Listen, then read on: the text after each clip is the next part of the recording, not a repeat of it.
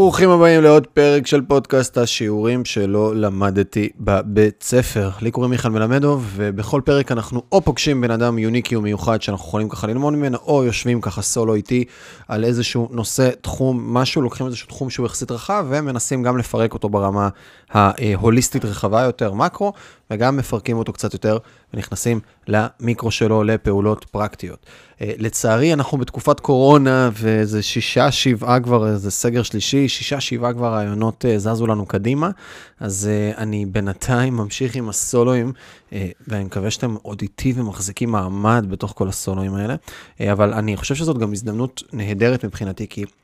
תמיד עבר לי בראש איזושהי, עברה לי איזושהי מחשבה בראש של לקחת כל פעם נושא אחר שהרבה פעמים שואלים אותי לגביו, שהוא יחסית רחב וגדול, ולפרק אותו טיפה כדי לייצר מין סוג של, של פודקאסטים שהם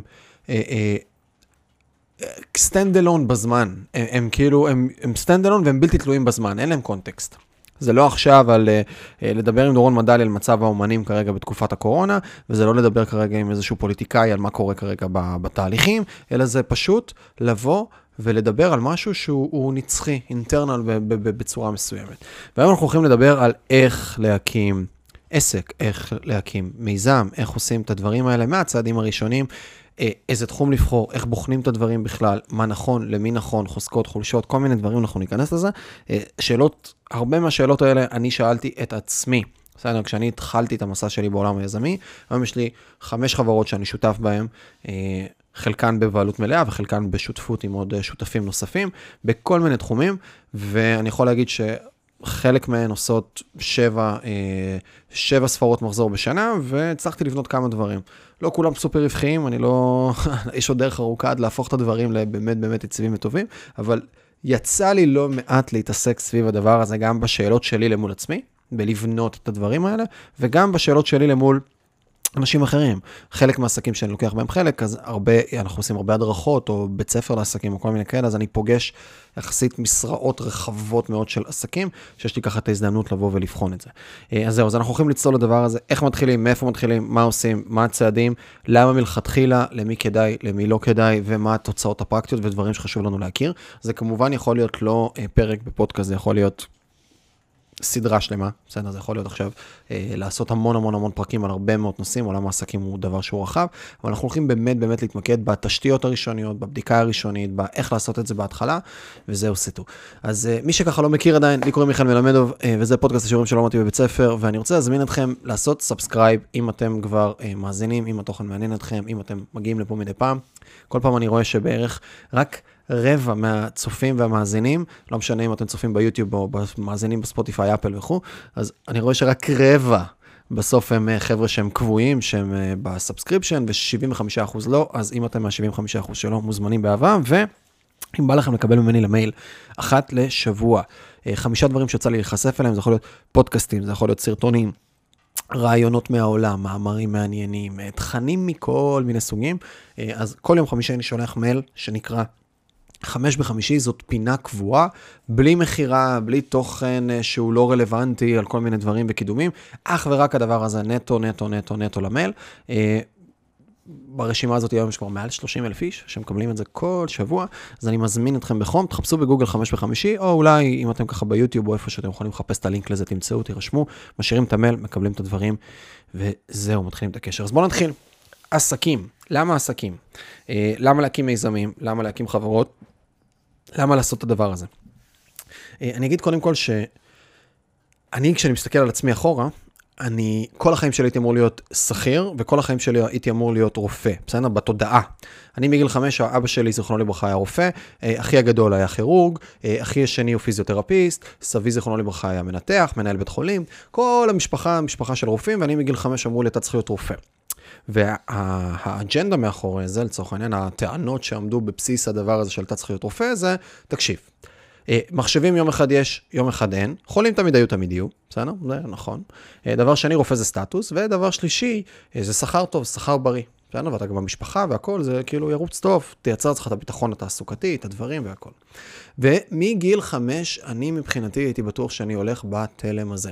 והרבה אופציות, וזה לא פעם קורה לנו בחיים שכאילו יש לנו נקודות בחיים ש... או פינות במוח לכל מיני סאבג'קטים, בין אם זה הזוגיות שלי, הילדים שלי, איפה אני הולך לגור, או במה אני הולך לעסוק, או הרבה שאלות נוספות, שהן סגורות. שהן סגורות אצלנו בראש, שכבר זה כביכול הדבר שאני צריך, אני, אני הולך לעשות את זה. אז כביכול שמים איזושהי רתיעה על העיניים בתצורה מסוימת, או איזה, שמייצ... איזו רתיעה, איזה אה, אה, שני חסמים כאלה בשני הצדדים, שמייצרים לנו איזה tunnel vision, איזה ראיית מנהרה. ולי הייתה ראיית מנהרה לחלוטין. עולם היזמות, דבר הכי שעזר לי בטירוף. מבחינתי, אגב, כילד, להיות עצמאי זה לא להיות איש עסקים. להיות עצמאי זה להיות אותו אחד שלא מצא עבודה. זה להיות אותו אחד שלא הסתדר, שלא למד מקצוע, ועכשיו הוא אה, נגר, שיפוצניק, עושה איזה משהו בסגנון הזה. בכלל לא היה נתפס לי כמשהו שיש בו פרסטיג' מסוים. אני יכול להגיד אבל שאני נגיד מהדורות האלה שיזמות הפך להיות משהו סקסי, והיום יש מלא ילדים בני 20 וקצת, ואני בכוונה אומר ילדים, גם אני באותה קטגוריה, כן? אה, בני 20 וקצת, שרוצים להיות אה, צוקרברג הבא, אילון מאסק הבא, או איזה יזם אה, נדל"ן, או זה, עוד לפני שהם עשו איזשהו דבר מסוים בתוך חייהם, או הם רוצים להיות מנטורים וללמד אחרים איך לחיות נכון. אז... זה נהיה משהו סקסי היום, זה נהיה טרנדי, אבל כשבילדות, כשאני גדלתי, בילדות הצעירה, המוקדמת, זה היה נראה משהו שהוא כאילו בדיוק הפוך מהדבר הזה. והתודעה שלי הלכה כנגד זה. ולי קרה איפשהו היפוך, שהוא הפך להיות היפוך, אגב, לא, לא מכוון. בסדר? ותכף אני אסביר לאן כל הדבר הזה מתכנס, מתכנס כאילו לקבלת ההחלטה של למה בכלל לעשות את הדבר הזה. ואז מצאתי את עצמי איפשהו באזור הצבא, אה, מתחיל להיחשף לספרים, בסדר? מתחיל להיחשף לכל מיני ספרים. הספרים הקלישאתיים והבנאליים ההתחלתיים של התפתחות אישית, שזה הנזיר שמכר את הפרארי וטוני רובינס וכל מיני חבר'ה כאלה שהם כאילו פותחים את התודעה, מה שנקרא, ומתחילים את ההתנעה הזאת, ומשם אחר כך לפסיכולוגיה התנהגותית. כל הדן אריאלי סטייל וכל עולם הפסיכולוגיה הכללי יותר של ארווין יהלום ופילוסופיה פתאום, והתחלתי ככה קצת להיפתח ולהיפתח ולהיפתח ולהיפתח לדברים, ותוך כדי גם התגלגל לידי הספר אבא עשיר אבא אני, שזה ספר שאני מניח שהרבה מכם קראו או מכירים אותו.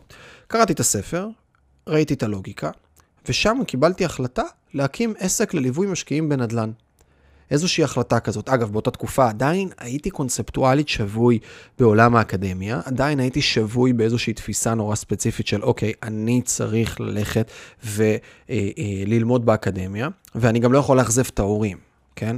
זה עוד דבר נוסף שאולי הרבה מהאנשים ששומעים אותי עכשיו, הורים או סביבה. כי ההורים מצפים מאיתנו, הסביבה מצפה מאיתנו לעשות כל מיני פעולות בחיים שלנו, ללכת בכל מיני דרכים.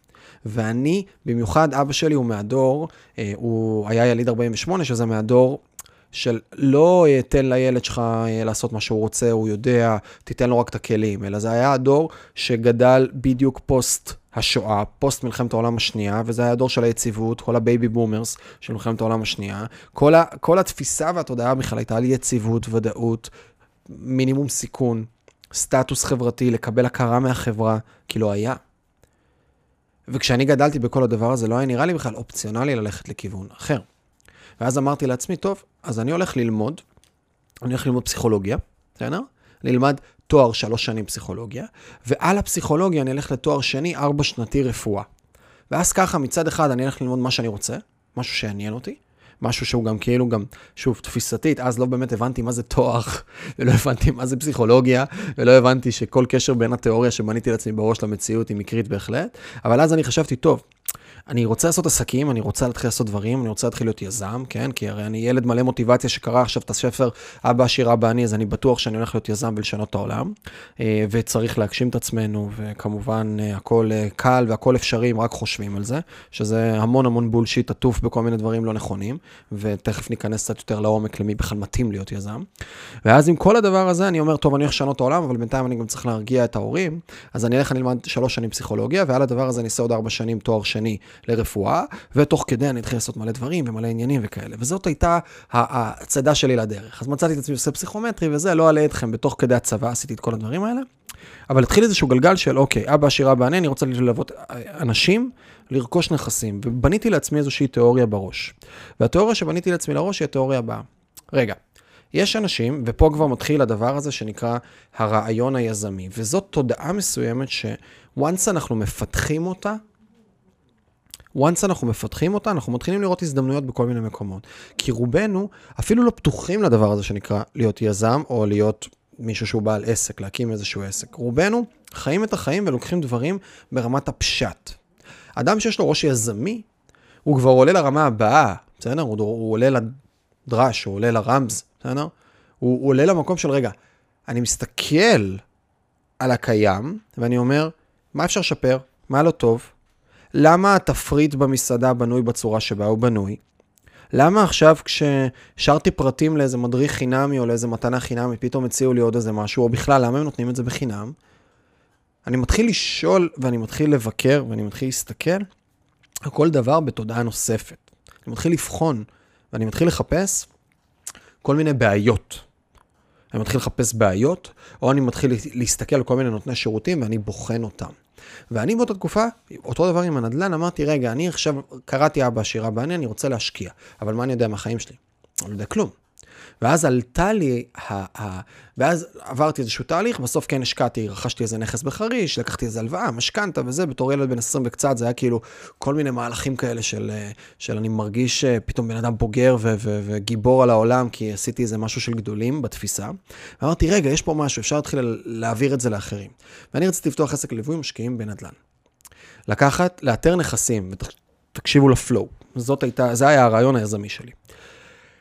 לאתר נכסים מתחת למחיר שוק, להביא, לעשות לסוחר את התכנון הפיננסי, להתאים לו משכנתה רלוונטית, ואחר כך גם לייצר עיצוב פנים או בנייה שיפוץ מותאם לסוחרים באזור על מנת למקסם את הפוטנציאל של הנכס. זה מה שעבר לי בראש. ואז על הדבר הזה הלבשתי עוד רמה של תודעה, שהרמה הנוספת של התודעה הייתה רגע, רגע, אני גם צריך לשווק את זה, אז בואו נלך נלמד שיווק וגם נלמד לעמוד מול קהל, נמכור את זה בהקשר הזה. זה התוכנית שבניתי לעצמי בראש. מפה לשם מצאתי עצמי בטיול נורא נורא נפלא של כל יום אני לומד קורס אחר. השתחררתי מהצבא, אה, יצרתי לעצמי תפקיד, שזאת באמת היזמות הראשונה שלי, אני לא אכנס לסיפור הזה, אבל אה, אמרתי לאנשים בארגון בחיל האוויר שהם עדיין צריכים אותי, והצלחתי ליצור לעצמי תפקיד כיועץ. יועץ בחיל האוויר, מצאתי את עצמי מתחיל להרוויח לא רע, בתור ילד בן 22 זה היה נפלא ונהדר, אבל תוך כדי הייתי כל יום קם בבוקר בשעה 6 וקצת, ב-7 אני על הרכבת, בשעה 8 אני בקריה, בשעה, בקריה בחיל האוויר, כאילו בכנרית, בקריה בתל אביב, משעה 8 עד 5 שמה, ומ-5 יוצא לקורס. כל יום, ראשון, שני, שלישי, רביעי, חמישי. למה? כי רציתי לבוא ולפתוח את אותו עסק ליווי משקיעים. אמרתי, אני אלך ללמוד השקעות נדל"ן, אני אלך ללמוד איך עושים משכנתה, ואני אלך ללמוד איך עושים עיצוב פנים. ואת כל הדברים מסביב, ואז אני אפתח את העסק סביב הדבר הזה. וכאן, שם כבר לא הבנתי את הכלל הראשון ביזמות. היזם הוא לא בהכרח המתפעל, וזה חשוב מה שאני אומר עכשיו. זה כלל, ושימו לב, כל מי שאי פעם חושב לפתוח עסק, היזם הוא לא בהכרח המתפעל. כדי להקים סטארט-אפ, אני לא בהכרח חייב להיות מתכנת. מאוד כדאי שאני אדע לתכנת, כי זה יכול לעזור לי ולחסוך לי עלויות, אבל כדי לכתוב קוד, או ליצור מערכת, אני לא בהכרח חייב להיות זה שכותב את הקוד. ולראיה, בסדר? הרבה יזמים אה, שעושים את הסיבוב השני או השלישי שלהם ביזמות, סטארט-אפיסטים, בסיבוב הראשון, רוב הפעמים הם יכתבו את הקוד או יהיו חלק מהליבה, בסיבוב השני והשלישי כבר לא בהכרח, הם כבר יקימו צוות, והם יהיו יותר אחראים על הארכיטקטורה, על האפיון, על, ה, על הלגייס את המשקיעים ולעשות דברים אחרים. אבל זאת דוגמה חריגה. אם אני עכשיו פותח עסק לליווי משקיעים, האם אני הייתי צריך להיות היועץ משכנתאות? האם אני הייתי צריך להיות הפאקינג מעצב פנים? לא יודע איך זה היה נשמע לי לוגי בכלל ללכת לעשות את הדבר הזה. מצאתי את עצמי לומד עיצוב פנים. האם אני הייתי צריך לעשות את הדברים האלה? התשובה היא לא. הליבה של העסק הייתה השקעות נדל"ן, אז כן, אני הייתי חייב להיות בדיטלס שלה, וזאת עוד שאלה, לא ניכנס למשמעות של מה אני לוקח אינאוס, מה אני עושה בעצמי, מה פרילנסרים וכולי, זה גם תלוי ברמות ניסיון, אבל עקרונית, אני כן הייתי צריך להיות זה שיורד לשטח ומאתר את הנכסים, ואני הייתי צריך להיות זה שאחראי על השיווק ועל המכירות, בטח בתחילת העסק, להיות הפרזנטור. על הדבר הזה, את כל הדברים התפעוליים, הייתי צריך להוציא החוצה. כי יזם, בסוף, הוא קונקטור. יזם הוא אותו אחד שיודע לקחת ולבנות את המערכת ואת המעטפת כדי לספק מוצר בסוף. מוצר, שירות, זה לא משנה מה. במקרה הזה שירות. יזם לא בהכרח צריך להיות זה שעושה את כל הדברים. זה טוב מאוד, זה חכם מאוד. לדעת, בסדר? לדעת לעשות דברים, או לדעת לפחות קצת מכל דבר, כדי שתהיה את העין לבקר. Once אנחנו, לצורך העניין, מסתכלים על אנשים אחרים. יחד עם זאת, אני לא חייב להיות הדואר. ואני הלכתי ובזבזתי מלא מלא מלא זמן ביזמות שלי, ורגע זה איזשהו פתרון לחסם. יש הרבה אנשים שרוצים להקים עסקים, הם אומרים, רגע, אבל אני לא יודע. אני לא יודע לעצב, אני לא יודע לבנות, אני לא יודע לנהל קמפיינים, אני לא יודע לעשות כל מיני דברים לצורך העניין שהם רואים את עצמם בתור בעלי עסקים כמשהו פוטנציאלי. היזם הרבה פעמים הוא לא זה שזה, היזם צריך להיות לו skill אחד. בסדר? צריך להיות הרבה סקילים, הרבה מיומנויות, אבל אחת המרכזית היא ניהול. ניהול צוות, ניהול עובדים, ניהול תהליכים, ניהול שיווק, ניהול מכירות. לא בהכרח חייב לדעת למכור, אני צריך לדעת לנהל צוות מכירות או מוקד. אני לא בהכרח חייב לדעת לשווק, אני צריך לדעת לבחור את הספקים הנכונים. וכדי לנהל אותם אני כן צריך לדעת קצת מכל דבר, או אפילו הרבה פעמים קצת יותר מקצת. אבל אני יודע להביא את המערכות מסביב. וזה אגב משהו ש... שוב, זה תהליכים שכל אחד עובר עם עצמו. אני עברתי עם עצמי את התהליך הזה שבהתחלה חשבתי שאני צריך להיות זה שעושה הכל. ולוקח הרבה זמן גם לדעת לשחרר את זה. עכשיו, אם אני משחרר רגע את האמירה הזאת, בסדר? של... אני, אני משחרר רגע את הציפור הזאת שיושבת בראש להרבה מהאנשים שמקשיבים עכשיו של רגע, אני לא יודע את הקראפט, אני לא יודע את העשייה, פתאום אפשר לעשות מלא עסקים. כי אם אני עכשיו כמיכאל, לצורך העניין, רוצה להקים, אה, נניח והייתי רוצה להקים מרכז לניתוחים פלסטיים, בסדר? האם אני צריך להיות מנתח פלסטי? התשובה היא עדיף, כי זה ייתן קרדיטציה ואני אכיר את כל הדברים וכל העניינים, אבל אם אני מספיק מבין עניין ויודע להביא את האנשים הנכונים, אני לא בהכרח חייב להיות מנתח פלסטי כדי לעשות את הדבר הזה, כי מה אני צריך למרכז הניתוחים פלסטיים? אני צריך מנתחים, אני צריך חדרי ניתוח, ואני צריך תהליך שיווק ומכירה. זה מה שאני צריך בגדול. Once הצלחתי להביא את הדבר הזה, כמובן שאני צריך לבנות מותג, אני צריך לעשות הרבה דברים, זה לא מחר בבוקר אני יכול להקים את העסק הזה, זה לא עסק שנורא קל להקים אותו, כי צריך הרבה אמון כדי שאנשים ישימו את מבטחם ב- ב- בידיים של מישהו. בסדר? אבל כבר, סתם, אני מפתח את זה בשביל הקו חשיבה רגע של מי שמקשיב, איך אפשר לקחת החלטה שוואלה זה עסק שמעניין אותי לבוא ולהיכנס אליו, להקים אותו, בסדר? כקטע מחשבתי כרגע, לא כמשחק מחשבתי, כתרגיל מחשבתי, ולא כבאמת זה מה שהיינו רוצים, אבל אם הייתי רוצה להקים אותו, מה אני צריך?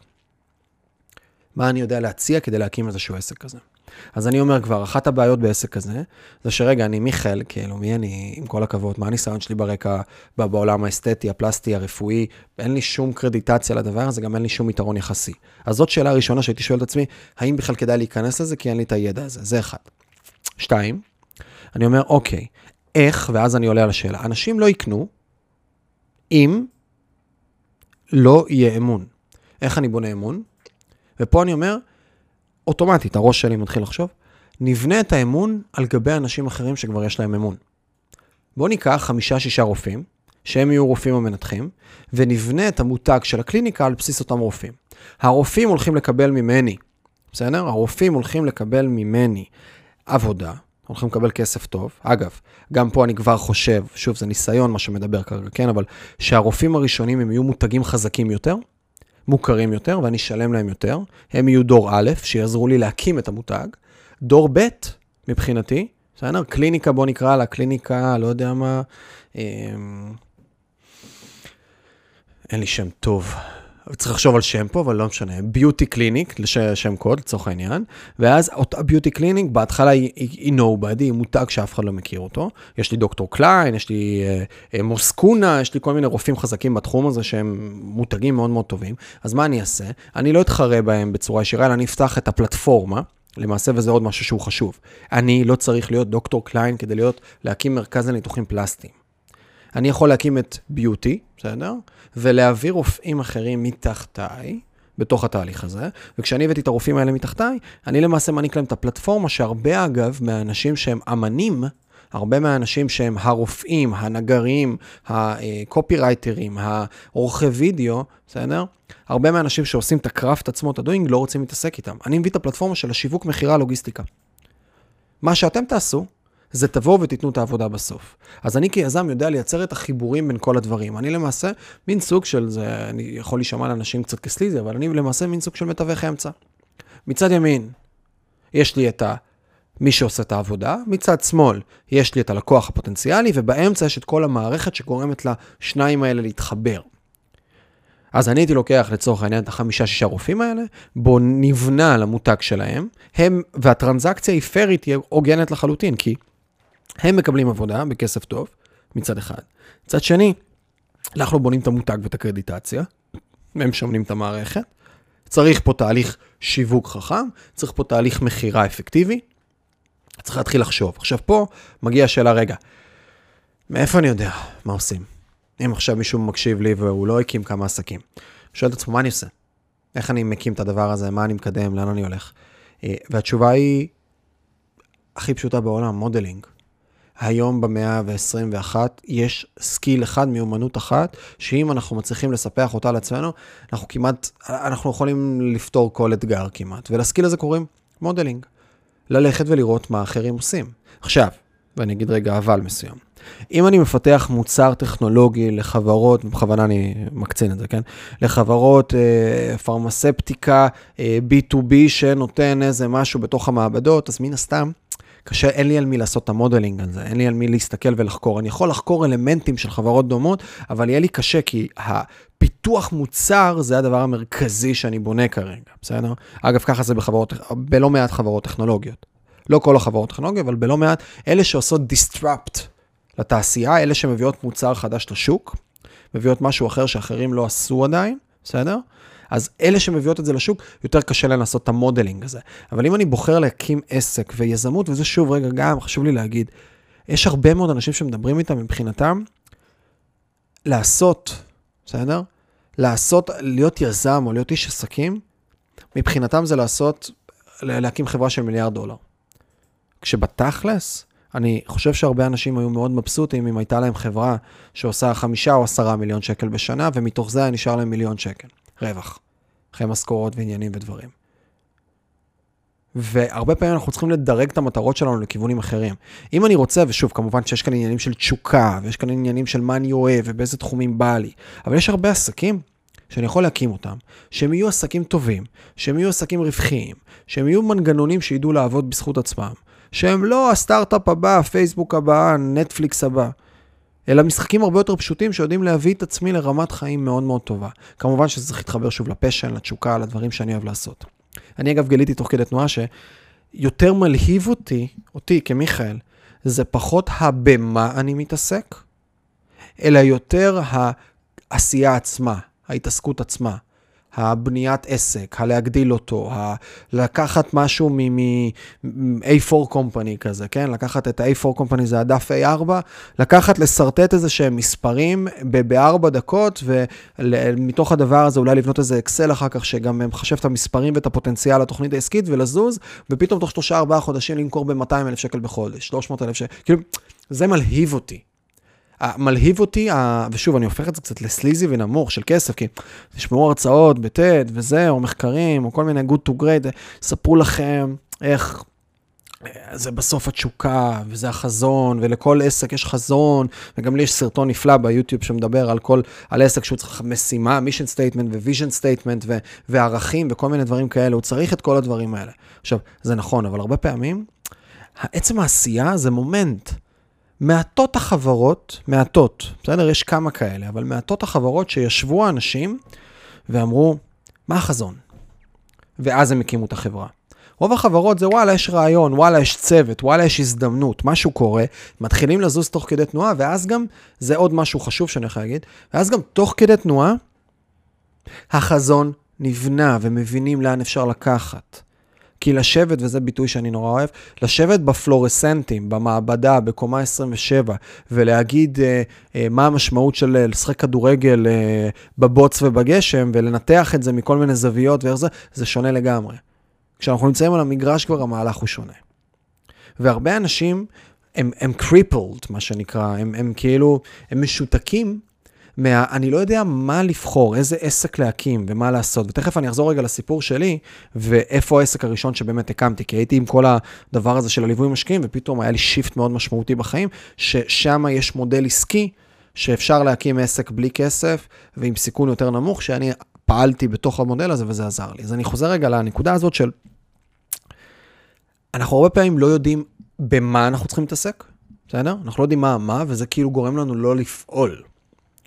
והעצה שלי, או יותר נכון, התובנה העצמית שלי, עזבו רגע עצה, מי אני שאני אתן עצות, כן? אבל התובנה העצמית שלי למול עצמי זה, אחי, תתקדם, קח משהו, זה לא משנה מה, תלמד את המשחק. תוך כדי תנועה אתה תלמד את המשחק, תלמד את הדברים, ואתה תפתח לעצמך את היכולות. אתה תלמד למכור, תלמד לשווק, תלמד לנתח עסקים, תלמד לנהל, תלמד לנהל פיננסים, תלמד לנהל זמן, תלמד לנהל עובדים, תלמד לעשות מלא מלא מלא מלא מלא דברים. לא משנה מה התחום, כמובן לא תחומים לא אתיים כמו, לא יודע מה, פורקסים או כל מיני דברים שהם אה, פוגעים באנשים ממש, אבל אם אני לוקח שכל מיני דברים כאלה שהם עם אתיקה מסוימת, אני לומד תוך כדי, אני מבין את הדברים, ואז תהיה לי אפשרות להסתכל רגע מלמעלה ולבחור מה לעשות. לבחור לאן ללכת, לקבל את ההחלטות. אני יודע להגיד היום, אחרי טיול של כמה וכמה עסקים, בסדר? במצטבר, מתוך החמישה שאני שותף בהם היום, זה סך הכל שבעה, בסדר? שעד היום אה, הקמתי, התעסקתי, הייתי, אפילו אפשר להגיד שבע פלוס אחד, כי עשיתי עם עצמי גם קצת שטויות שהן היו קצת פחות רלוונטיות, ושמונה עסקים. ובמצטבר של הדבר הזה, היום אני כבר יודע להגיד, רגע, היום הרבה יותר חשוב לי להגיד מה העסק הבא שאני מקים, פותח, לוקח בו חלק, מאשר האיך. כי קיבלתי סקילסט מסוים, למדתי דברים, ויצרתי גם כסף, הון מסוים, בתוך החברות, שעכשיו כשאני רוצה להקים עסק, אני יכול לעשות את הדברים הרבה יותר מהר. יש לי כסף להשקיע בתוך אותם עסקים, כי אני משחק את המשחק הזה, אחד. שתיים, יש לי כבר know-how, יש לי ידע. יש לי כבר יכולות, יש לי כבר אנשים סביבי, אז אני יודע להטמיע את הדברים ולזוז. והיום, אני יכול להגיד שאחד מהעסקים שהקמתי יחד עם שותף, הבאנו אותו לשש ספרות בחודש הראשון של הפעילות. חודש ראשון של הפעילות, שש ספרות בחודש. למה? כי היה כבר משאבים, היה נכסים, היה יכולות. אגב, ושזה לא יבלבל אף אחד ממי ששומע כאן, שש ספרות בחודש, לעשות 200 אלף שקל לצורך העניין בחודש, זה לא רווח, זה מחזור. אפשר לעשות 200 אלף שקל ולהפסיד 50 אלף שקל, בסדר? זה הבדל מאוד מאוד מהותי. ולא ניכנס בו יותר מדי, אבל גם, כאילו, יש עסקים, שלבים ודברים. עכשיו, זה חשוב. המקום הזה של לא מעניין יותר מדי במה אני נכנס, על העיקר להיכנס, להתחיל ללמוד, להתחיל לזוז, להתחיל לקבל את הידע, את הכלים, את היכולות, ולהתחיל גם לבנות את הביטחון העצמי, כי זה moment. זה איזה snowball כזה פנימי שחייב לקרות, של אני חייב להתחיל לעשות דברים כדי להאמין בעצמי, שיש לי יכולת, שאני יודע לעשות, שאני מתחיל לזוז בפנים. ותמיד כשאני בוחר מה אני עושה בחיים שלי, אני שואל את עצמי, השאלה הראשונה שלי זה, מה זה יפתח לי? מה אני אקבל מזה ברמה האישית? לא כמה כסף זה יעשה לי, זה לא מעניין אותי. אגב, היום, לצורך העניין, ושוב, אני משתף דברים עמוקים ואישיים שלי, אחת מהחברות שהקמתי זאת חברה שהיא פלטפורמה מבחינתי ליצירת כסף. היא עובדת בצורה אתית, היא מוכרת דברים נכונים, היא מתעסקת בעולמות שהם אה, מייצרים ערך עבור אנשים, אבל זה לא מוסס חיי. זה לא מה שאני מסתכל ואני אומר, טוב, אני על הקבר שלי רוצה שיהיה כתוב, מיכאל ייסד את X. זה לא מה שמעניין אותי. זה לא הלגאסי שלי, זה לא עמוד ויקיפדיה שלי. אבל החברה הזאת יודעת לייצר כסף טוב, וגם השותף שלי וגם אני באותה חברה, אנחנו נמצאים בתודעה של בוא נבנה מתוך החברה הזאת הון בשנתיים, שלוש הקרובות, ועם ההון הזה נייצר השקעות או ניכנס לתחומים שהם כבר עם הרבה יותר סקיילביליות, יכולת גדילה, וזה המשחק רגע נוסף שתכף ניכנס אליו, יכולת גדילה, וחוץ מהיכולת גדילה הזאת, גם משהו עם תשוקה יותר אמיתית גם למה, ולהשפעה החיובית שזה יודע לייצר בעולם. אבל אני לא חי באיזה, באיזה בועה כזאת יפה אה, באקדמיה שמספרת על תשוקות ודברים, ואני מבין שיש פה מקפצות גם בדרך. יש מקפצות. כנראה רוב האנשים הראשונים, ש... רוב העבודות הראשונות אה, של האנשים סביבנו זה לא עבודות אה, שהן אה, משוש חייהם. לוקח זמן, בונים את עצמנו. אז באותו הקשר, שוב, אני רוצה להיכנס, אם יש לי את הפריבילגיה להיכנס למשהו שאני גם נורא אוהב, גם אני טוב בו, גם הוא מייצר ערך לעולם וגם יש בו כסף, זה נפלא. אבל זה לא מעניין אותי, אני רוצה להיכנס, אני רוצה להתחיל לזוז, אני רוצה להתחיל להרגיש, אני רוצה להתחיל לחוש, אני רוצה לשמוע מלקוח לא. אני רוצה לנסוע שעה וחצי לבחון שיתוף פעולה עם מישהו ובסוף לקבל תשובה שלילית. אני רוצה לשבת אה, בפלורסנטים, במעבדה, לשרטט משהו באקסל, תוכנית עסקית, ושהתוכנית עסקית הזאת אני אוכל לקפל אותה ולזרוק אותה לזבל, כי לא הייתה רלוונטית בכלל. אני רוצה לקבל את הפאולים האלה, אני רוצה לראות מה זה מרגיש, אני רוצה לראות מה קורה בשטח. אי אפשר ללמוד לרכב על אופניים בסמינר או בספר. צריך להתחיל לזוז. ועוד דבר נוסף, אם יוצאים. מכירים את הספר של דוקטור סוס? אם יוצאים מגיעים למקומות, למקומות נפלאים? אז יש איזה שורטקאט שאני מזכיר לעצמי, ויש לי גם שיחות עם כל מיני אנשים, מה שנקרא, אם יוצאים. אם יוצאים, מגיעים למקומות נפלאים. ויש את האינרציה הזאת שצריך ליצור אותה ולעשות אותה ולהיות בתוכה וכולי. עכשיו, למה בכלל להיות יזם או להקים עסקים? אז אחד, הדרך הזאת של להיות יזם או, או להקים איזשהו עסק, הדבר הראשון שזה עושה וזה מייצר, זאת הדרך כנראה הכי מהירה ליצור הון משמעותי, בסדר? רובנו, אגב רובנו המוחלט, לא נבנה את ההון הכלכלי שלנו מהמשכורת, ממשלח ידינו. בסדר? או מעסקים ודברים שנעשה. רובנו נבנה את ההון הכלכלי שלנו מנדל"ן או משוק אה, ההון, כשלאט לאט יצטבר לנו כסף שם, ועם הזמן זה יגדל ויצמח. ככה רוב האנשים בונים את ההון שלהם, בסדר? יחד עם זאת, רוב האנשים שבונים את ההון שלהם מהר, בצורה סקיילבילית, זה אנשים שהקימו עסקים בכל מיני תצורות, בסדר? והעסקים האלה למעשה יש להם איזשהו שווי מסוים, ואז אפשר לממש אותו וכאלה. אז אחד זה המקום הכלכלי, בסדר? שתיים זה המקום של אנשים שהם יזמים, או יש להם עסק, לרוב אין להם עבודה, הם לא מרגישים שהם עובדים. יש איזה שלוש אה, דרגות כאלה חמודות שהרבה מנטורים מדברים עליהם, שטוני רובין סטייל כזה וזה, של אה, יש אנשים שיש להם עבודה, יש אנשים שיש להם אה, קריירה ויש אנשים שיש להם מישן, משימה. אז אנשים שהם עובדים בעבודה שהם לא בהכרח כל כך אוהבים, הם עובדים בשביל מישהו אחר והם נמצאים באיזו אינרציה כזאת, עבור לא מעט מהאנשים האלה יש להם עבודה שמטרתה לספק להם את הצרכים, מטרתם לספק להם את הנסיעה לחו"ל פעמיים בשנה, ושלילדים יהיה אה, אוכל טוב ובגדים חמים, ושהם יגורו בדירת אה, ארבעה או חמישה חדרים בפתח תקווה, והם יקנו בית ויבנו את עצמם לאט לאט ויחליפו רכב תוך כל שלוש-חמש שנים, בסדר?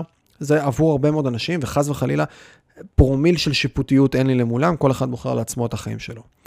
יש אנשים אבל שמבינים שהחיים שלנו בסוף, אה, סדר גודל של 70, תוסיפו נסיעות וכאלה, בין 67 ל-72 אחוז מהחיים שלנו זה העבודה שלנו. אנחנו כל יום 9-10 שעות במשרד, בעבודה, לא משנה מה אנחנו עושים, פלוס תוסיפו את החצי שעה לכאן לשם, פלוס תוסיפו את ההתארגנות בבוקר לכל אחד מהמקומות האלה. אנחנו מגיעים לקל, קל, קל, 10, בין 10 ל-15 שעות, תלוי מי איפה, באיזה עבודה. ותחשבו שאנחנו ערים בממוצע 17 שעות, ישנים 7, 6, 7, ערים בין 16 ל-18, גרוסו מודו. אז אם אני איזה 12 שעות בעבודה מתוך 18 שעות שאני ער, או מתוך 16 שעות שאני ער, זה מספרים פסיכוטיים. זה קשה להבין את זה, אבל זה 75% מהיום שלי. עכשיו תוסיפו לזה שבמהלך היום יש לנו דברים לוגיסטיים, בסדר? מה זה לוגיסטים? אני מצחצח שיניים, אני מתקלח, אני עושה כל מיני דברים שהם לתחזק את, החי... את, את, את עצמי ברמת זה שאני אמשיך לתפקד. אז בפרקטיקה, הזמן שיש לנו לעצמנו הוא נורא נורא נמוך. ואם אני לא לוקח את הדבר הזה שנקרא ה-75% האלה, שזה העבודה שלי או הקריירה שלי לצורך העניין, ואני לא עושה משהו שאני רוצה לעשות אותו, או משהו שמפתח אותי, או משהו שמייצר לי הגשמה, אני מפספס חלק מאוד משמעותי בחיים שלי. ולכן, מה זה מאוד משמעותי? החלק הכי משמעותי בחיים שלי. ולכן, כשאני יזם או מקים משהו שהוא שלי, התחושה היא אחרת. יש אנרגיה שונה כשאני קם בבוקר, אני לא הולך לעבודה. יכול להיות שאצל חלק מהאנשים זה כבר הגיע לשלב הזה, אבל אני לא מרגיש שאני עובד. זה גם למה הרבה פעמים אומרים לי, כאילו, בואנה, אתה עובד מלא. כי אני יכול לענות למיילים גם באחד בלילה לפעמים. אבל כשאני עונה למייל באחד בלילה, אני, אני עושה, זה שלי, זה אני, אני גם נהנה ממה שאני עושה. אני נהנה ליצור ולעשות ואת כל הדברים האלה. אז לייצר איזושהי יזמות, וזה לא מובטח מה שאני אומר. אנשים אחרים יכולים להגיד זה 100%, לא, זה לא מובטח, אבל זה מין סוג של... של, של fun מסוים. זה לקחת חלק, אחוז מאוד מאוד נכבד מהחיים שלנו, שכ, שאצל הרבה אנשים אחרים הוא לא מנוצל ולא ממומש, ולהיכנס לתוכו באמת. בסדר? לתת לו את המקום שלו. דבר נוסף, יזמות, למה עוד יזמות? כי יזמות וניהול וכאלה, זה השפעה. והרבה מאיתנו, תשאלו לא מעט אנשים בסוף, אה, מה אתם רוצים שיקרה וזה, זה להשפיע. זה אחת מהתשובות שלהם. אחת מהתשובות שלנו. להשפיע. וכשאני יזם או בונה עסק, אני משפיע בדיירקשן, בכיוון שאני רוצה, שאני בוחר אותו. אני משפיע על כל מיני דברים בכל מיני תצורות, ולא בהכרח נמצא בתוך איזה שהם גבולות גזרה שהכניסו אותי במקום עבודה שאני עובד בתוכו. יש לי, יש לי חופש מסוים, שהחופש הזה גם הוא לא טוב לחלק מהאנשים, אבל הוא, עבור, עבור הרבה אנשים אחרים הוא חופש מדהים. ודבר נוסף, הרבה מחקרים וכל מיני תצורות מראות שאחד מהפרמטרים לאושר, בסדר? זה, זה גדילה, זה צמיחה. בסדר? כשאני גדל, כשאני צומח, כשדברים זזים בתוך החיים שלי, אני, יש השפעה, אני יותר מאושר, יש השפעה על האושר שלנו במקום הזה. וכשאני נמצא בדבר הזה שנקרא משחק היזמות והעסקים, אני, אני די שולט בדבר הזה, ואם אני עושה את הדברים נכון, סיכוי לא רע שאני אצמח ואני אגדל, ותהיה התפתחות, ותהיה התקדמות. והדבר הזה הוא נפלא, והדבר, הסיבה הרביעית למה להקים יזמות או להיות בעל עסק בצורה כזאת או אחרת, זה פשוט בית ספר משוגע. בית ספר משוגע זה הופך אותך לחד, אותך או אותך, לחד, לאחדות, כי כל הזמן לומדים דברים חדשים. אתם יודעים כמה דברים צריך עסק קטן, ואני, מה שאני הולך להגיד עכשיו יכול לגרום למישהו רגע, אולי אפילו לכפור רגע במקום, אבל העוסק פטור סלש מורשה הכי פשוט בעולם, כמה דברים הוא צריך לדעת? שגדל אחר כך לצורך העניין כבר, הוא לקחת, צריך לדעת לנהל, צריך לדעת לעשות שיווק, צריך פתאום להתחיל כל מיני, לפתוח כל מיני עמודים בפייסבוק ובגוגל, ולעשות איזה אימייל עסקי, וצריך רגע לנהל פיננסים, ופתאום כשאני מנהל פיננסים, רגע, אבל אני מוציא משכורת, אז מה זה תלוש שכר, ואיך לקרוא אותו, והנהלת חשבונות, ודוח שנתי, וביקורת, ו- ו- ו- ולמכור, ורגע, איך מוכרים, ומה עושים בתוך התהליך הזה, ולתכנן יעדים, ולתכנן מטרות, ולהבין כל מיני... דברים ולעצב, לקבל החלטות פתאום על יצירה של איזה לוגו מסוים, או, או איפה, מה הפעולות הבאות, ולעשות פיתוח עסקי, ואיך אני קורא למוצר, שהגירוי הוא מטורף. הוא מטורף. הוא כל הזמן מוציא בן אדם מאזור הנוחות, והגדילה, והלמידה, והגדילה, והלמידה, וגם, אתם יודעים, אני אומר לכם מילה כמו, אני צריך לדעת למכור, או אני צריך לדעת לשווק את העסק שלי. המילה שיווק, אם אני מתחיל לפתוח את התתי נושאים בפנים, כמות המידע שאני צריך ללמוד היא משוגעת. עכשיו, הרבה אנשים יגידו, אפ אפ אפ, זה לא בשבילי, זה גדול עליי. אבל מצד שני, רגע, אם אני רוצה למקסם את עצמי, אם אני רוצה לממש את הפוטנציאל שלי, אם אני רוצה לגדול ולצמוח, אם אני רוצה לעשות לממש את הגוש בשר הזה, בסדר? שנקרא מיכאל, או רוני, או דני, או לא משנה מי. ולהגיע ליותר, אני רוצה את האתגר. אגב, תחשבו על כל דבר, כאילו, אתם קוראים ספר, אתם רואים סרט. אתם לא רוצים שיגלו לכם את הסוף, נכון? אתם רוצים את המתח. אם עכשיו, כל דבר שהוא בא בקלות, ההערכה אליו היא נמוכה יותר. זה, ה, זה הפרדוקס של החיים, זה היינג ויאנג הזה. לשבת כל היום ולצפות בטלוויזיה, תוך פרק זמן מאוד קצר, הופך להיות, ל... מכניס לדיכאון. אבל לעבוד קשה או להתאמן או לעשות כל מיני דברים, ובערב לשבת אחת לשבוע, שעה וחצי, שעתיים לראות סרט, הערכה לזה אחרת לגמרי. אם עכשיו אני לצורך העניין אוכל איזשהו משהו, כל יום אני אוכל מקדונלדס או המבורגרים או פיצות או כל אחד והאוכל שהוא אוהב, לצורך העניין החזירותי שהוא אוהב, וכל יום אני אוכל גלידה וכל גולדה, מזמין גולדה, כל יום אני מזמין גולדה. אחרי שלושה ימים, במקרה, במקרה ויש לי עמידות, אני כבר, כבר נמאס לי, כבר לא בא לי. אבל תיתנו לי את הגולדה הזאת אחרי שלא אכלתי אותה שבועיים, את אותה גלידה, את אותו בגלה מלוח אלוהי. ההערכה שלי אליו אחרת לגמרי, הטעם שלו שונה. ובאותו הקשר, רובנו הרבה פעמים, כאילו זה איזה פרדוקס משוגע כזה, שמצד אחד אני לא רוצה שיהיה לי קשה. מצד שני, כל הקושי והאתגר זה מה שבונה וגורם לנו להגשמה. גורם לנו להתפתחות ולהצלחה, ויש לזה עומק נורא נורא נורא נורא גדול. והדבר הזה של יזמות מאפשר את זה. הוא כלי לדבר הזה. אגב, זה לא שאי אפשר להיות יזם שכיר באיזה מקום. יש המון המון שכירים שהם יזמים ועושים דברים נפלאים בתוך המסגרת, וכל אחד גם צריך להכיר את עצמו. אז אני חוזר אחורה, אחורה, אחורה, אחורה. רציתי לפתוח את העסק לליווי משקיעים הזה, מצאתי את עצמי נרשם לקורס השקעות נדל"ן, קורס ייעוץ המשכנתאות, קורס fucking עיצוב פנים, אה, ועוד מלא מלא מלא מלא מלא דברים נוספים. ואז בתוך התהליך הזה, אני מוצא את עצמי כל יום בקורס אחר. אתם יודעים איך הייתי בוחר קורסים? לאן אני נרשם? נגיד, רציתי ללמוד עיצוב פנים, אז היה את סטודיו 6B, היה את, אה, את אה, ארקי ג'ובס בזמנו, והיה עוד כמה מקומות, ואז אמרתי לעצמי, טוב, התקשרתי, אמרתי, השאלה הראשונה שלי הייתה, היי, באיזה יום מתחיל הקורס? שני. פחות מתאים לי, תודה ביי. היי, באיזה יום מתחיל הקורס רביעי? יופי, נרשמתי, תרשמו אותי. ככה. זאת הייתה, זה היה האופן שבו הייתי בוחר דברים, כי כל העלות שלי היה מלא. אני חושב שבתהליך של בערך שנה וחצי שמתי 150 אלף שקל על קורסים, זה גרוסו מודו הסכום. קורסים, סדנאות, דברים, עניינים. כל שקל שהרווחתי למעט המחיה הבסיסית שלי, ניתפתי לתוך הדברים האלה. זאת, זה היה אחד מהדברים מבתי הספר הכי טובים שהיו לי, אה, לקבלת החלטות, כן? כי פתאום ראיתי כמה אני מקבל החלטות גם מפגרות וטיפשיות בהקשרים מסוימים, וכמה החלטות נהדרות, והרבה מאיתנו גם נמצאים הרבה פעמים בחיים במקומות של רגע, אני לא יודע מה לבחור. רגע, אני לא יודע מה לקחת. רגע, אני לא יודע מה לעשות. ועצם זה של, זה גם כן חלק מהשרירים שמתפתחים כ, בעולם היזמות, זה להבין שהרבה מההחלטות שאני הולך לקבל הן לא טובות. אבל זה כמו לזרוק לסל. בסדר? מי לדעתכם זורק לסל טוב יותר?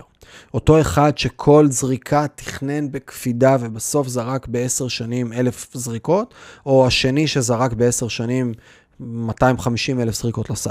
ופספס הרבה יותר באחוזים, בהתחלה.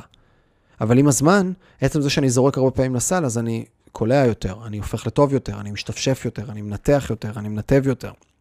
אז באותו הקשר ככה זה היה אצלי. קבלת החלטות שלי או של כל יזם היא מהבנה של אני הולך לקבל מלא החלטות שהן ג'אנק, כי אין לי פרספקטיבה באמת להרבה דברים, ואני הולך לטעות מלא. ואני חושב שזרקתי על קורסים לא רלוונטיים, וטעיתי במקומות שבהם למדתי הרבה מהקורסים. קל חצי מהסכום יכלתי לא, לא להשקיע אותו בכלל, כי הוא לא נתן לי ערך, אבל הוא כן נתן לי ערך, כי הוא לימד לקבל החלטות טוב יותר, והוא לימד אותי להבין מה נכון ומה לא נכון, והוא פיתח את העין הביקורתית שלי, וזה חלק מהעניין. אז בתוך התהליך הזה, שעשיתי את כל, כל, כל, כל, כל הקורסים האלה וכל המידע הזה, גם פתאום רגע התחלתי לעשות שני דברים נוספים במקביל. אחד זה הפכתי להיות יועץ עסקי, שזה מגוחך. כי איך ילד בן 22-3, שעוד לא פתח שום עסק חוץ מאשר אתה עוסק מורשה שלו כדי לקבל חשבוניות מחיל האוויר, איך אותו ילד עכשיו הופך להיות יועץ עסקי. והדרך שבה זה קרה, זה דרך... אה, די פרואקטיבית אה, שיצא לי לעשות. בחלק מאותם קורסים, פניתי לאחת מהמרצות בקורס ניהול זמן שעשיתי, ואמרתי לה, תקשיבי, את עושה דברים נפלאים, אני חושב שכדאי שתוציאי את עצמך יותר לאור, כי את מרצה פה באיזה מקום שכוח החל בראש העין, ולמה את לא כרגע מרצה בסדרי גודל הרבה יותר גדולים, אה, ועושה, מפתחת העסק שלך, כאילו, יש פה עסק. ואז היא אמרה לי, אני התקשרה אליי, שלחתי לה את זה במייל. אחרי ההרצאה, אמרתי מה המייל שלך? לקחתי את המייל, שלחתי מייל עשרה דברים שאני מציע לך לעשות עם העסק שלך, בשיווק, ואז היא אמרה לי, בוא תלווה אותי עסקית. ואז אמרתי לה, אני לא יודע ללוות עסקית, אני יודע, אני חושב שאני מבין או שיש לי היגיון בריא, בואי נעשה איזה מהלך כזה של קחי ממני, אה, אני אעשה את זה בחינם. אני, מבחינתי, את הסטאז' שלי בתפיסה. ואז פתאום מצאתי את עצמי מתחיל ללוות אותה, ואז התחילו גם להצטרף עסקים כבר בתשלום. גם למדתי קצת בכל מיני מקומות איך לעשות את זה, שוב, חלק מהקורסים והתהליכים. פתאום היה לי עסק, יענו עסק, כן? זה לא באמת עסק, זה להיות self-employed. זה מישהו שמעסיק את עצמו ומייצר לעצמו קצת שכר בדבר הזה, ופתאום ייעצתי עסקית. אבל בפנים הרגשתי שאני מצ'קלף על העולם, כי זה כאילו הרגיש לי לא נכון, כן? זה הרגיש לי לא נכון. אז למדתי אימון, ולמדתי ייעוץ, ולמדתי השקעות, ולמדתי פיננסים, ואני יודע לבנות לבן אדם את האקסל, ואני יודע לבנות לבן אדם את התחזית, ואני יודע לדבר איתו על שיווק, ואני יודע לעשות הרבה דברים, אבל בבטן הרגיש לי כאילו אני מזייף, כן? כי כאילו, אני לא הקמתי את התהליך הזה, אז מה אני הולך לעשות את זה החוצה? ואז קרה משהו.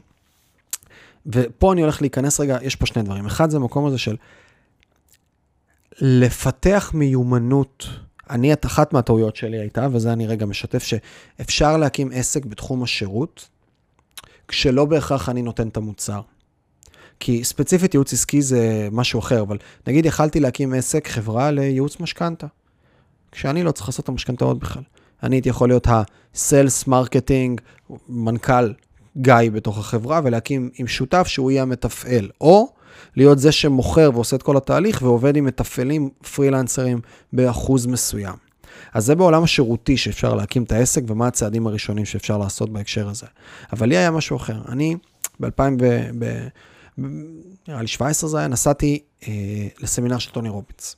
כן, נסעתי לסמינר של טוני רובינס, אה, שוב, כחלק מהתהליך והסיפור העצמי הזה, שהייתי צריך לספר לעצמי שאני לעשות מלא דברים, וללמוד, ולעשות, וכאלה.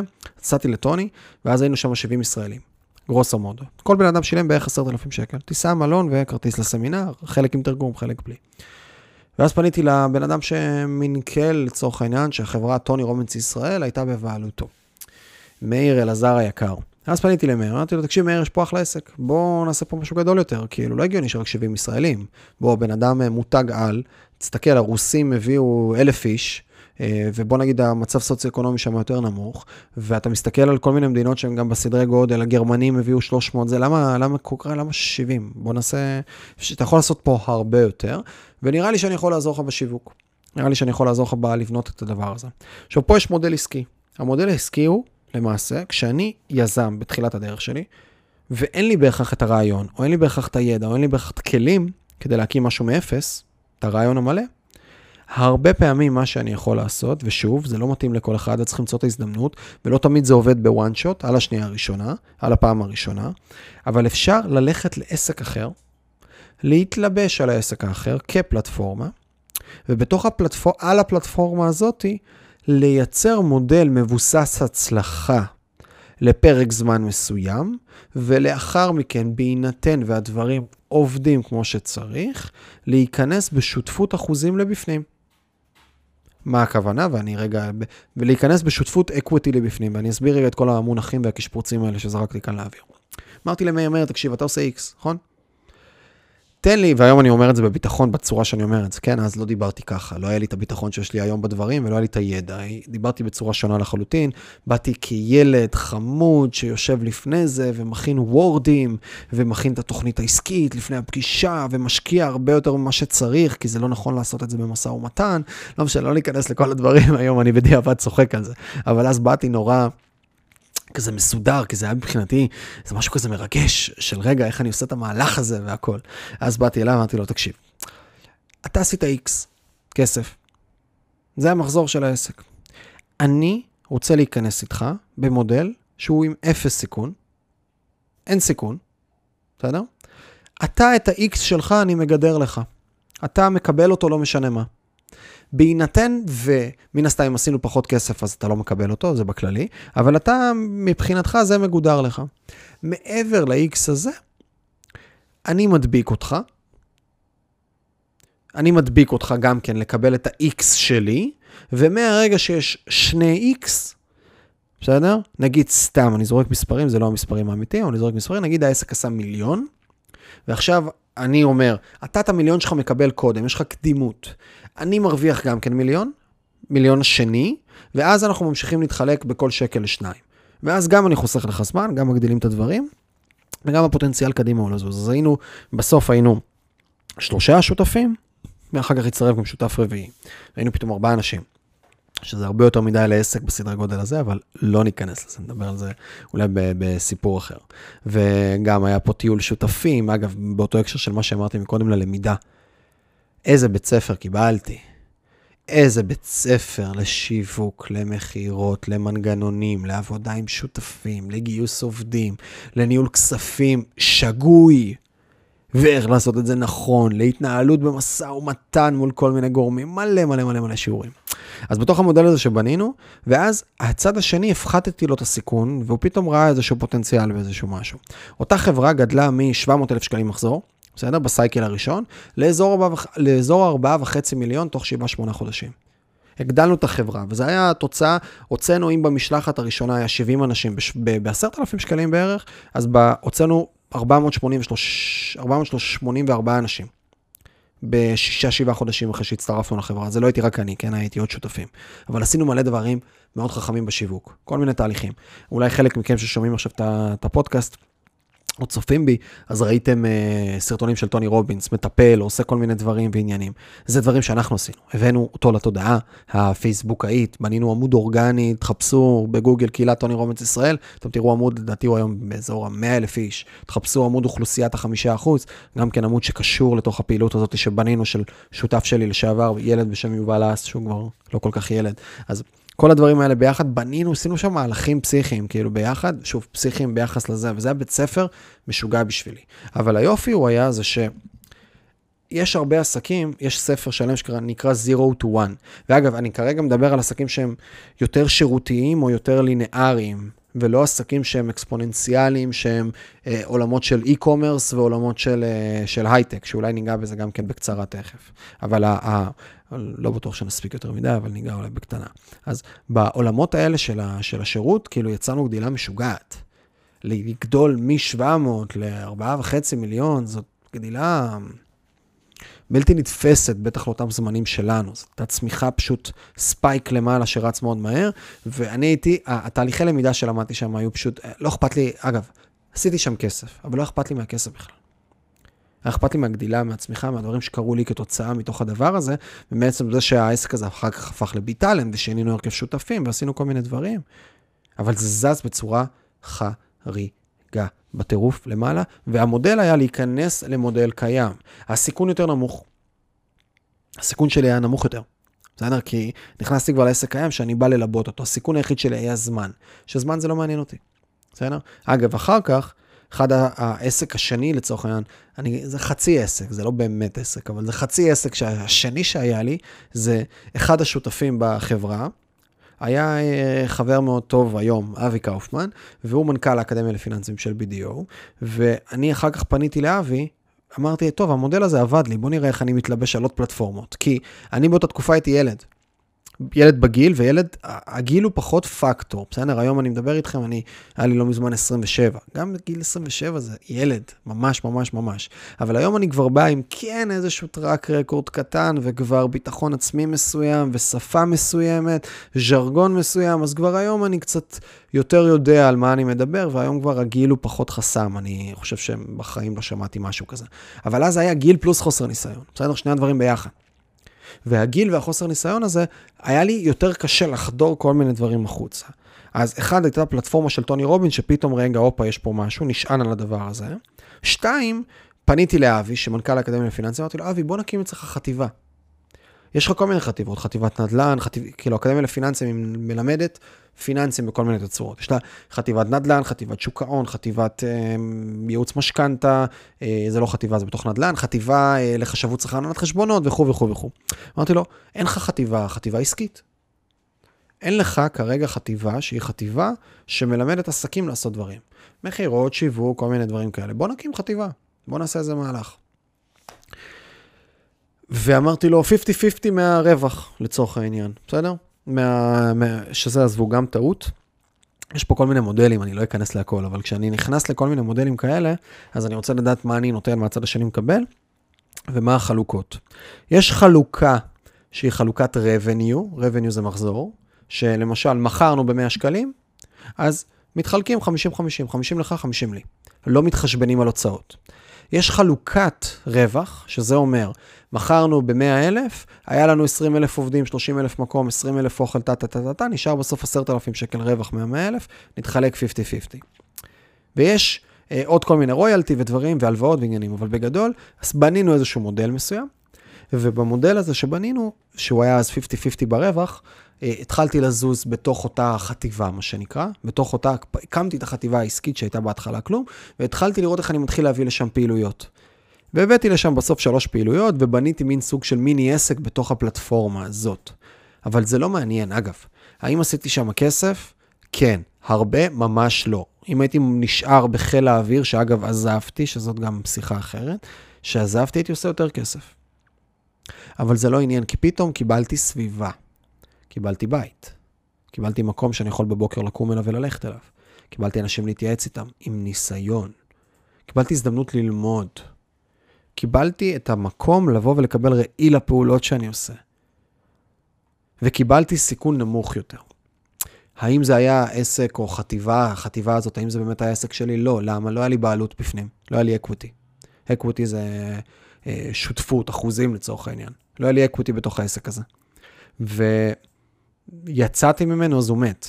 לא נתתי לו מספיק זמן לרוץ גם עד כדי שהוא ייבנה למצב שהוא זה, אבל זה לא היה שלי. ובגלל שזה לא היה שלי, ובגלל שלא הייתי בפנים, ובגלל שגם שוב באותה תקופה לא הייתי יודע לעשות את הדברים שאני יודע לעשות אז, זה גמגם. ובסוף כן, הצלחתי גם להביא קצת כסף הביתה, אבל זה היה קצת. זה היה קצת וזה לא היה משהו משמעותי. אבל יותר היה משמעותי המהלך הזה שעברתי עם עצמי בפנים, בפנים, בפנים. וזה לימד אותי את המהלכים הראשונים והדברים הראשונים שאני צריך לעשות. ואם אני יוצא עכשיו ונתחיל לאסוף את השיחה, כי לא נגענו בכלל בסטארט-אפים ולא נגענו בכלל בעולמות של טכנולוגיה ובעולמות של איך אני בוחן רעיון למול איך אני מייצר product market fit, כאילו check, product market fit check, איך אני בודק בכלל האם יש רע, לרעיון שלי שוק וכל מיני דברים. לא נגענו בזה, אבל זה עולמות מורכבים יותר שגם לא נספיק לגעת בהם. כרגע, אולי בפרקים אחרים, בדברים אחרים, אבל כרגע אני רוצה לצאת אולי לאיזה כמה פעולות פרקטיות לאנשים שרוצים להקים איזושהי אה, יזמות מסוימת, ביזמות או אפילו עסק, או אפילו סתם ללכת ללמוד איזה קורס ולתת שירותים. תמיד אהבתי עיצוב פנים ואני מפחדת לבוא ולהתעסק בזה, או מה אני עושה עם עצמי בכל מיני מישורים. אז אני אתן כמה דברים קטנים, ועם זה נסגור את הפרק הזה. הראשון הוא, תעשו את זה. תעשו את זה, זה הראשון, הכי פשוט שיש. לרדת אבל, עם תרגיל לעשות את זה. מה זה אומר? לייצר תרגיל של הצבת פחדים. תרגיל של what if. what if, what if, what if, what if. כי הרבה פעמים כשאנחנו רוצים לעשות משהו, יש לנו בלאגן בראש וזה נראה לנו מפחיד וזה נראה לנו שאנחנו הולכים לשלם הרבה מחירים.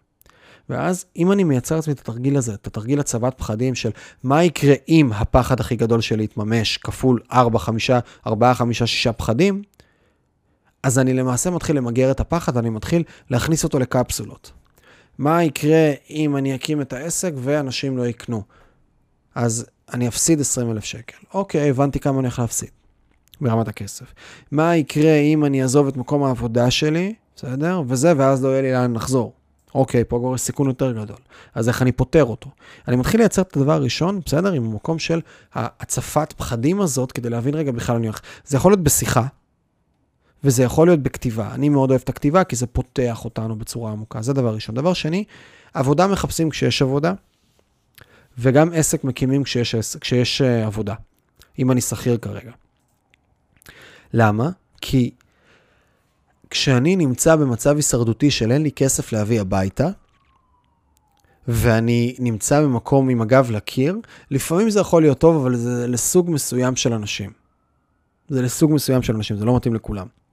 אבל כשאני כרגע לא נמצא במקום הישרדותי, אני מקבל החלטות ממקום שקול יותר.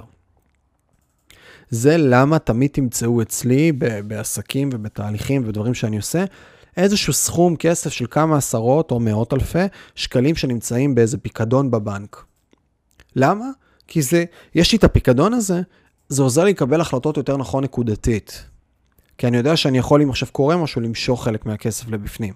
אני תמיד ארצה שיהיה לי עובר ושב אה, בריא. אני תמיד ארצה עובר ושב, פיקדון, לא משנה.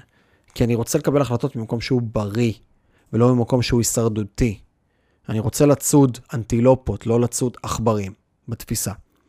אז באותו הקשר, גם כשאני פותח עסק, מקים משהו, עושה, אני צריך לעשות את זה שוואיה שוואיה ולהתחיל לבדוק את המים, בסדר? כשכל עוד אני נמצא במקום שהוא עדיין בטוח לי. אנחנו חיים בעידן נפלא שבו בשעה 6 בערב, 7 בערב כשמחשיך יש חשמל. אז לא באמת מחשיך. אז אפשר למצוא אותה כל יום עוד כמה שעות, ואני הולך להגיד משהו אולי שהוא טיפה לא פופולרי, זה בסדר לישון שעה פחות אה, בלילה תקופה מסוימת, בסדר? זה לא נפלא, זה לא, לא פופולרי, זה אולי לא פוליטיקלי קורקט להגיד את מה שאני אומר, אבל אם אני רוצה להשיג משהו, אני אהיה מוכן להשקיע את העוד טיפה כדי לעשות את זה. אז אני ארצה למגר ול, ו, ולנקות, וגם להמשיך לעבוד במקום הקיים, וגם זה. אני פחות אוהב, שוב, וגם, אין פה נכון או לא נכון, זה פחות בסוף נכון לאנשים. אז יש אנשים שיותר מתאים להם ככה, יש אנשים שיותר מתאים להם ככה, אבל אני עבדתי בחיל האוויר, הייתי מביא משכורת לא רעה, בסדר? שכר לא רע באופן יחסי, בטח לגיל ולדברים. ובמקביל לדבר הזה התחלתי ללמוד את הקורסים, את הדברים, והתחלתי לבנות לעצמי גם כל מיני דברים. פתאום התחלתי ללוות עסקית, פתאום התחלתי אז אה, עם יובל אס, כשהוא היה ילד בן 14, התחלתי איתו את השותפות בתוך העסק שלו, ואחר כך פתאום התחלתי רגע את הקטע עם טוני רובינס, והתחלתי את הקטע עם האקדמיה לפיננסים, והכל היה כזה עוד במקביל, שוואיה שוואיה, קצת מזה, קצת מזה, עד שכבר הגעתי למצב שאני אומר, רגע, יש לי כבר מספיק בשר, כדי לקבל החלטה של, אוקיי, אני עכשיו הולך להיכנס לבור תזרימי של 5,000 שקל בחודש, 6,000 שקל בחודש, עם זה אני אדע להסתדר. פה אני כבר רוצה את המתח הבריא הזה. אני לא רוצה להקים את העסק כשאני צורך 20,000 שקל בחודש כמשפחה, ועכשיו אני זורק את העבודה שלי, ואני הולך להקים את העסק, ועכשיו אני לא יודע מאיפה אני מביא אוכל הביתה. אבל אם עכשיו כבר הצלחתי לבסס את עצמי, בסדר? 10-15 אלף שקל כזה בחודש, להתחיל לייצר מהעסק, כבר יש לו זכות קיום, אני יכול, זה בסדר כבר להגיד, אוקיי, אני כבר רואה את הוקטור החיובי, בוא נתכנס לזה. זאת הגישה שלי בהקשר הזה. אגב, היום אני יודע להקים עסק, וזה בסדר, של מצב של לא שמתי שקל, סליחה, לא, לא התחלתי להרוויח שקל, ואין לי בעיה לשים שם 50 אלף שקל, 80 אלף שקל. בדיוק עכשיו, אחד מהעסקים שכאילו יצרתי עם שותף, אז שמנו כל אחד 150 אלף שקל בשלושה חודשים. השקעה. עכשיו, זה היה מתוך התזרים כבר, באיזשהו שלב זה גם היה חלק כבר, מ, זה מתזרים של חברות אחרות, זה לא ששמתי נטו מהכיס, מה... זה, זה, אגב, זה עוד מה שקורה כשמקימים עסק. התודעה משתנה, יש הבדל בין, בין תודעה, בין הסתכלות על כסף, שהוא הסתכלות של שכיר, שמסתכל על כמה יש לו בנטו, בסדר? לעומת כסף של חברה שפועלים איתו. זו, זאת הסתכלות אחרת. זה קשה קצת להסביר את זה למי שלא בלופ של זה, אבל 5,000 שקל של, שחברה כרגע משקיעה במשהו, זה לא 5,000 שקל בנטו, זה שונה. בנטו זה עובר מס, זה עובר דברים, זה עובר עניינים, וגם קבלת החלטות היא, היא קצת אחרת. אבל לא הייתה בעיה להשקיע סכום כסף שהוא סכום כסף נחפת, מסיבה אחת מאוד פשוטה. כבר יש את ה-know-how, יש את הידע, יש את היכולת ויש את ההבנה של, אני יודע לחבר קו בין שתי נקודות כי אני מכיר את הדברים. בסדר? אני מכיר את העניינים, אני מכיר את מה הולך, ואז כשאני מכיר מה הולך, זה כמו, לא יודע מה, זה, זה כמו כשאני קונה את מסי או את רונלדו לקבוצת כדורגל שלי, בסדר? ואני לא מקביל את עצמי לא למסי ולא לרונלדו, כשאני קונה את... טל בנין, בסדר? קונה טל בנין אה, בן 28, אה, אז אני לא שואל את עצמי, רגע, איך הוא יהיה במשחק. אני לוקח אותו למשחק ואני מעריך שהוא ידע לשחק כמו שהוא שיחק קודם, בכל מיני תצורות. אז באותו הקשר גם כאן, היום כשאני עושה כל מיני קבלת החלטות כאלה, הן הרבה יותר, כבר לא אכפת לי לא לראות את הכסף, אלא לנוע יותר מהר, ואני קונה את הזמן שלי בכסף. אבל בעבר, זה לא היה ככה, ובהתחלה אני רוצה לעשות שוואיה שוואיה את הצעדים. לאט לאט. ולעשות את המקבילות הזאת שהיא בסדר. מה שכן, יש עסקים מסוימים שלא יעזור בית דין, בסדר? אני לא יכול להקים מסעדה ולהיות ככה על הדרך, נבדוק מה קורה. אני, אם אני מקים מסעדה, אני מקים מסעדה. כן, יש החלטות כאלה. אבל בהינתן והעסק או הדבר הזה, אם אני רוצה אפילו להקים סטארט-אפ, בסדר? ואני נגיד יודע, אני, אני מתכנת באיזה חברה, אז אני אתחיל שבועיה שבועיה. אתחיל לתכנת. אתחיל לתכנת בחברה, בשעות הערב ונעבוד קצת על הסטארט-אפ שלי. עד שזה כבר תופס צורה, ועד שזה כבר מגיע לשלב של כזה, שהוא כבר מתאים להשקעת סיט אה, כזה, או פרסיד, שכבר יש לי איזה MVP, POC קטן, שאני יכול ללכת ולבוא ולגשת לאיזה, לקבוצת משקיעים ולקבל איזושהי השקעה ראשונה, בין אם זה VCs או אנג'לים, לא משנה. יש לי כבר את הסכום המסוים הזה שאני יכול לבוא ולקחת ולבחון אותו. אז באותו הקשר, בסדר? מסעדה אני לא יכול, אם אני קיבלתי החלטה להקים אולם חתונות, אז אני מקים אולם חתונות, אני לא משחק עם זה. כאילו, אני רץ על זה בכל הכוח. אבל אם אני עושה את זה ככה, אז אני עושה את זה אחרת. אז אלה כמה קטנות, באמת באמת קטנות. ודבר נוסף, אני לא רוצה להלאות את האנשים ולהגיד, רגע, תלכו תעשו תוכניות עסקיות ו- ותחזיות פיננסיות מפה עד ללפלן. אבל תלמדו, תלמדו את השפה הפיננסית הזאת, בסדר? לא מדבר, תוכניות עסקיות, לרוב אה, יש משפט של יוסי ורדי שאומר, אה, תוכניות עסקיות הן כמו נקניקים. אם היית יודע מה שמים בפנים, לא היית אוכל אותן. בסדר? מי שיודע מה שמים בפנים, לא אוכל את זה. אז אותו דבר. אז תוכנית עסקית היא הרבה פעמים, או תחזית פיננסית היא נחמדה, אבל בפרקטיקה כל קשר בינה לבין המציאות הוא מקרי בהחלט. אבל עדיין, אני רוצה לדעת מה הפוטנציאל העסקי של העסק, אפילו לעשות מתמטיקת מפית כזאת, כדי להבין רגע מה קורה. אם אני מכניס ככה, מה עושה ככה, מה הוצאות נלוות, מה דברים, מה העניינים, כן לעשות את המתמטיקה הראשונית כדי להבין לאן אני נכנס, ובעיקר, בעיקר, בעיקר, בעיקר, וזה אני ממליץ לכולם, אם, בסדר? אם אני נמצא בתחום שהוא לא מונופוליסטי, הכמות אנשים שירצו לעזור לי, אם אני אבקש מהם שיחת קפה או איזה זמן כזה פנוי, או אפילו לקנות קצת זמן מהייעוד שלהם, היא עצומה. אם אני עכשיו נמצא בתחום, שטראוס לא יכולה ללכת כרגע לתנובה ולהגיד לה, שומעת, תגידי לי, מה, איך את נהלת את, ה, את הכף חלוקה שלך ואת המפעלים, ואיך את גייסת עובדים? את יכולה לספר לי? אני אשמח להתייעץ איתך. היא לא יכולה, כי זה תחומים מוניפוליסטיים והם מתחרים ישירים, שממש ממש מתחרים על, אותם שטח, על אותו, שטחי מדע, אותו שטח מדע והרבה דברים נוספים. לעומת זאת, אם אני מסתכל לא על כאלה, אלא אני מסתכל על עסקים שהם, אני שוב חוזר סתם לדוגמה, יועץ אה, משכנתאות, אה, משווק דיגיטלי, מעצב פנים, אפילו מסעדן, בסדר? אפילו אני רוצה להקים מסעדה, או כל עסק בצורה כזאת או אחרת בעולמות האלה, שיש הרבה מאותו סוג. אם אני אלך לאנשים שהם מנכ"לים, בעלים של כל מיני חברות כאלה, ואני אבקש מהם, היי, אשמח לקנות, לקנות שעה מהזמן שלך לייעוץ, 90 לא 90, לא רוצה סתם להגיד, אבל בוא נגיד 40-50 אחוז יענו לבקשה, ומתוך ה-40-50 אחוז האלה, 60-70 אחוז יגידו, אחי, לא, לא צריך בכסף, בוא לכוס קפה. בסדר? כזה. ירצו לעזור, זה בטבע. אז דבר נוסף זה, אם אני מתחיל איזשהו, איזושהי פעילות בעסק מסוים, לכו תתייעצו עם אנשים, בסדר? לכו תתייעצו עם אנשים. כן, שימו לב שיש אנשים שהמקצוע שלהם זה לייעץ לצורך העניין, אז אם המקצוע שלהם לייעץ, אם תבקשו מהם עכשיו, או מקצוע או חלק ממנו, תבקשו מהזמן שלהם, אז קצת יהיה יותר קשה. ועוד דבר נוסף זה, לפעמים צריך להיות גם יצירתי, זה לא תמיד, אנשים שהם אנשים עסוקים, וזה בדרך כלל אנשים שאתם תרצו להתייעץ איתם, כי הם כנראה מבינים עניין, אתם תבקשו מהם עצה, או תרצו להיפגש איתם, או תרצו לעשות איזה משהו, לרוב אין להם זמן לדברים האלה, ולכן צריך לראות גם יצירתיות בבקשה. כאילו, what's in it for me כזה, וקצת להיות uh, מספיק חמודים וטובים ונעימים כדי לעשות את הדבר הזה. אז uh, זהו חברים, אפשר להמשיך מפה עוד הרבה ולעשות עוד הרבה דברים, אבל אני חושב שככה נגענו בכמה דברים בדבר הזה שנקרא יזמות, איך להתניע כל מיני רעיונות וכיוונים ראשוניים. שוב אני אומר, אפשר לעשות פה קורס שלם על הדבר הזה, ואפילו עשיתי איזה פעם. אפילו כתבתי חוברת בתחום בזמנו, אה, פחות ממה שאני עושה היום, אבל אז עשיתי, אבל בכל מקרה, אז כל הדברים האלה זה עולם שהוא באמת באמת מרתק, ואני ככה מילה לסיום, להתחיל בקטן אפילו, אבל להתחיל, כי, כי זה מסוג הדברים שלא, ואני הולך להגיד משפט קלישאתי, בסדר? של מרק טוויין, של אה, בסוף חייהם רוב האנשים מתחרטים על הדברים שהם לא עשו ולא על הדברים שהם כן עשו. לא בא לסיים את החיים האלו עם כל מיני דברים בראש של כאילו, רציתי, אבל חבל, אבל לא, כל ה... כל ה... אתם מכירים את חמש החרטות, הספר של האחות מההוספיס, שראתה מה החרטה הכי גדולה של אנשים. אז אה, אחד זה למה לא הייתי נאמן לעצמי, שתיים, הייתי צריך לעשות יותר דברים שלא רציתי, כל מיני כאלה. למה הקשבתי יותר מדי על הסביבה, או למה לא נהניתי יותר. אז כל הדברים האלה, למה לא הייתי יותר מאושר, לא בא לי, לא בא לי.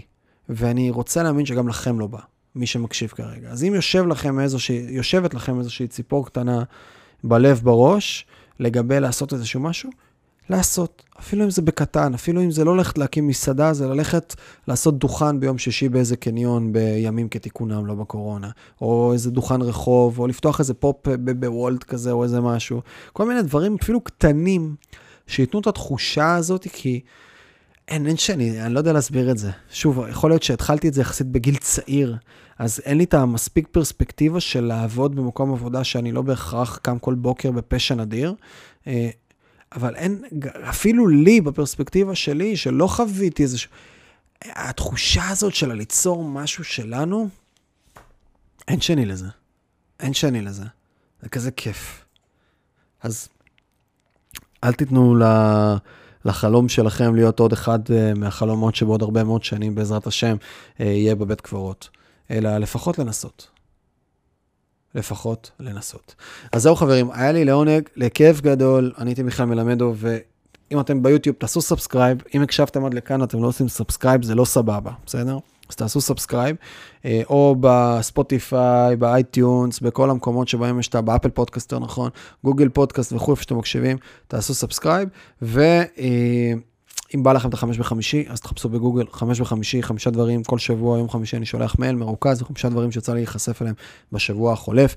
פודקאסטים, סרטונים, מוזיקה טובה, אה, זה יכול להיות מאמרים, זה יכול להיות ספרים, סיכומי ספרים, תוכן מעניין שיצא לי לפגוש אותו, ציטוט, כל מיני דברים. אליכם למייל, אני יושב, עושה את העבודה בשבילכם, מעל 30 אלף איש בפנים. אז תחפשו בגוגל חמש בחמישי, תצטרפו. יאללה ביי.